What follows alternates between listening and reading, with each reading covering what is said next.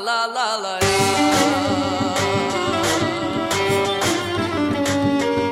Hello, world! You're listening to the Global Voices Show, episode number four.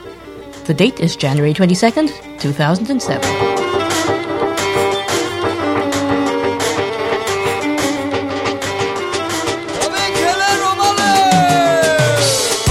What are podcasters around the world talking about? Well, fancy, you should ask, because uh, just as blogs are the lifeblood of the Global Voices website, over here at the Global Voices show, we're into sound and all the exciting things people just like you and me are doing with audio throughout the world.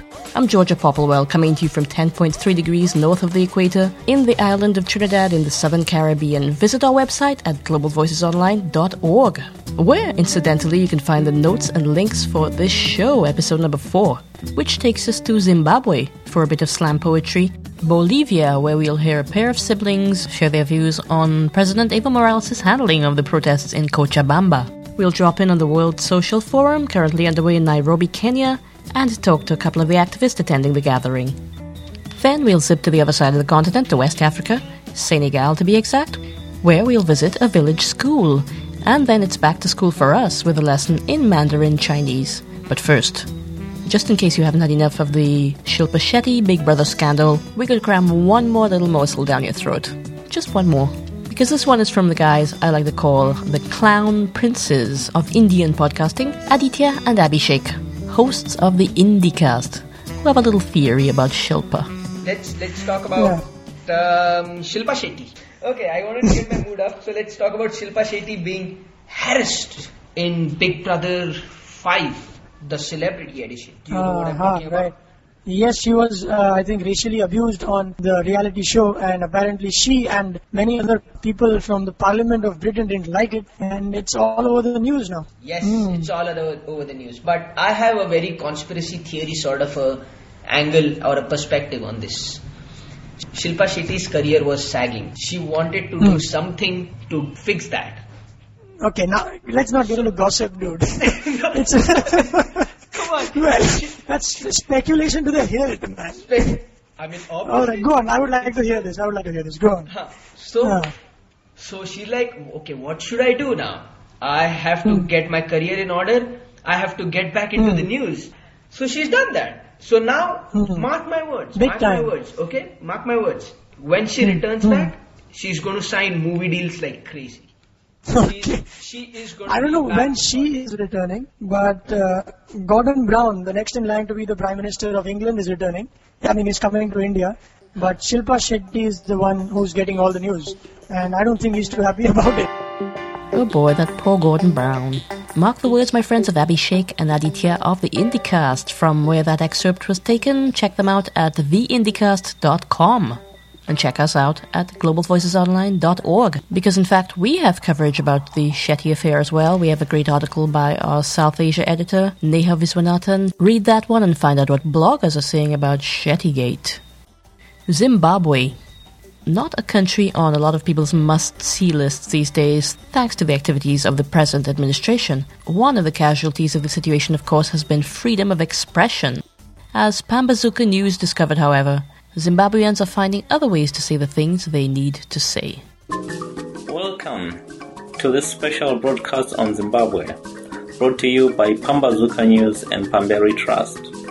What follows are several poetry readings by Zimbabweans recorded live at the House of Hunger Poetry Slam in August 2006. At a time when freedom of expression is being stifled in Zimbabwe, poets like The Teacher, Lucius, Comrade Fatso, and many others find their voices on topics ranging from last year's forced removals to women's rights. words I'm about to speak were stolen from my tongue. Now I'm spoken for by some deaf corporate soul with funds who distorts them all and sells them back to me in the form of some newspaper. So my own story becomes new data. I wanted to be a verbal artist because I've got love for speech. But money talks, and I can't afford the pleasures of such luxuries, so I remain mum, like others in the place I came from. Now the tears have replaced the liberating words I gave up. So should I play dumb and just accept and open my mouth to recite new words in the form of slogans? Why should I rejoice a new voice if I don't own it? And why do I have an inner, why do I have an inner voice if I can't expose it in sound? If my soul is renounced, then I'm good as dead. If I didn't love the stone house, I would have fled, but I remain hidden in the dark corners where I can't be heard, teaching myself to speak till I get lost for words. That excerpt was from Pambazuka News, which covers uh, commentary and debate from social justice movements throughout the African continent. Earlier this month, the city of Cochabamba in Bolivia was rocked by violence as protesters took to the streets demanding the resignation of the city's conservative governor, leaving two people dead and several injured. Well represented among the protesters have been the coca farmers who form the traditional support base of the country's president, Evo Morales. And several have criticized his handling of the situation, and, and some have even gone so far as to blame him for the protests. In this next excerpt from the Palabras Libres podcast, Ronald Duran and his brother Jaime attempt to bring some reasoned analysis to the situation. Buenas tardes, en este instante es la una de la tarde del domingo 14 de enero en el Alto. Es el quinto podcast. Good afternoon. Right now it is 1 in the afternoon on Sunday, January 14th, in the city of El Alto. This is the fifth podcast of the blog Palabras Libres. Una declaración importante del presidente At my side is my brother, Jaime Duran, and with him we'll talk about Cochabamba and an important declaration from President Evo Morales of ordering the social movements to halt the protests. Mi hermano, eh, el porqué del cambio de esa I asked my brother why this change of decision. Buenos, buenas tardes. Eh, te agradezco, Mario, por este Good afternoon. que me estás dando en tu blog. Thank you to Mario for giving me the space in your blog. en estos es I think the central theme is to understand the events in Cochabamba, en Cochabamba, which will allow us to understand the change in attitude of President el Morales. Si se podría eh, decir así, de la actitud del presidente Morales. An excerpt from the Palabras Libres podcast out of El Alto, Bolivia. And the lovely deep voice doing the English voiceover belongs to Global Voices author Eduardo Avila, himself a native of Cochabamba, and apologies for the slight interference. Skype is like that sometimes. And for some background on the situation in Cochabamba, you definitely want to read Eduardo's article on Global Voices. Links to this and all the other things I mentioned on the show at our website, globalvoicesonline.org.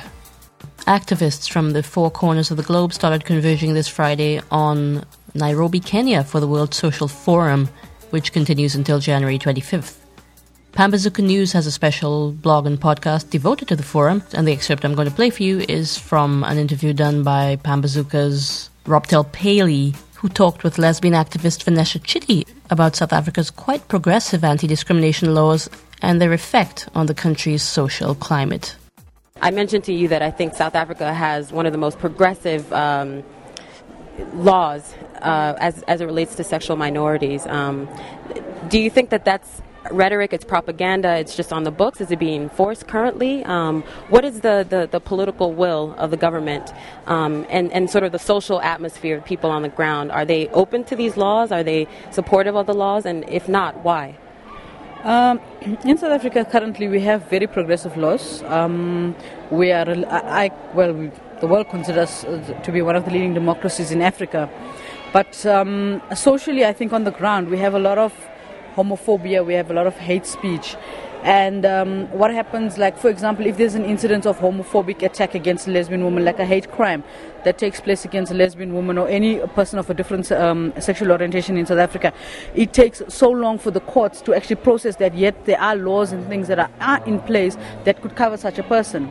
And then also that leads us to the fact of why did such an um, act take place in the first place and then you realize that societal attitudes in terms of um, homophobia in terms of hate um, in terms of discrimination has not changed. So yes we have progressive laws but we don't have social reform.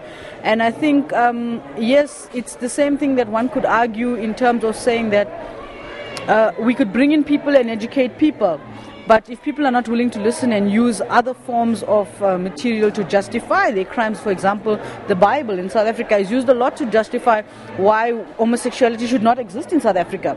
Um, and uh, for those particular reasons, we find ourselves, uh, someone would use the Bible and justify it, whereas the governing law of the land is the constitution in South Africa. Listen to the whole of that interview at Pambazuka News' special World Social Forum blog. With its exquisitely recorded audio collages and vignettes, Arte Radio excels at transporting the listener into the midst of an experience or place. In this excerpt, the place is a classroom in the village of Wodobere in northeastern Senegal, where Madame Nian rules with an iron hand.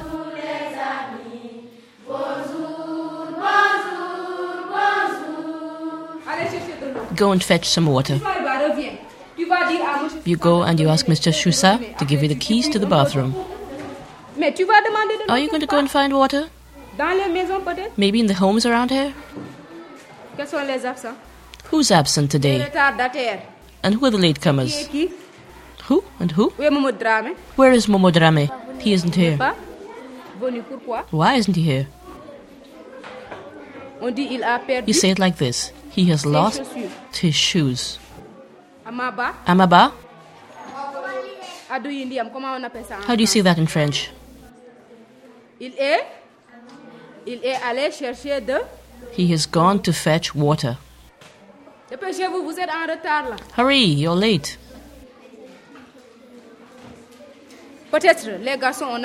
Sometimes they agree to let boys attend school,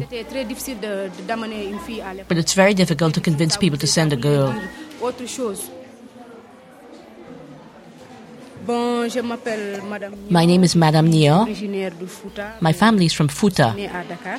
but I was born in Dakar. From Arte Radio, an excerpt from the episode entitled Instit au Sénégal.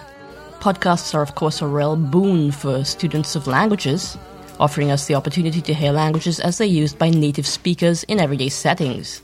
And there are those, of course, who are using the mechanism to deliver more formal language training, as in our last segment, which is taken from the very well established Chinese Pod, which offers lessons in Mandarin Chinese. With nearly 500 episodes to choose from, however, it wasn't an easy task deciding which one to feature. But then I figured everybody eats Chinese food.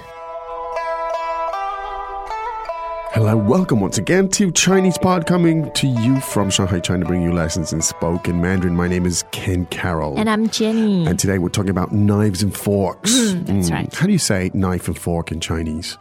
刀叉子刀 叉子 Great. Now you're going to hear this uh, again Mm. very soon. This is a newbie lesson Yes. for absolute beginners. Yeah. Uh, slightly more challenging than Mm. some of the newbie lessons.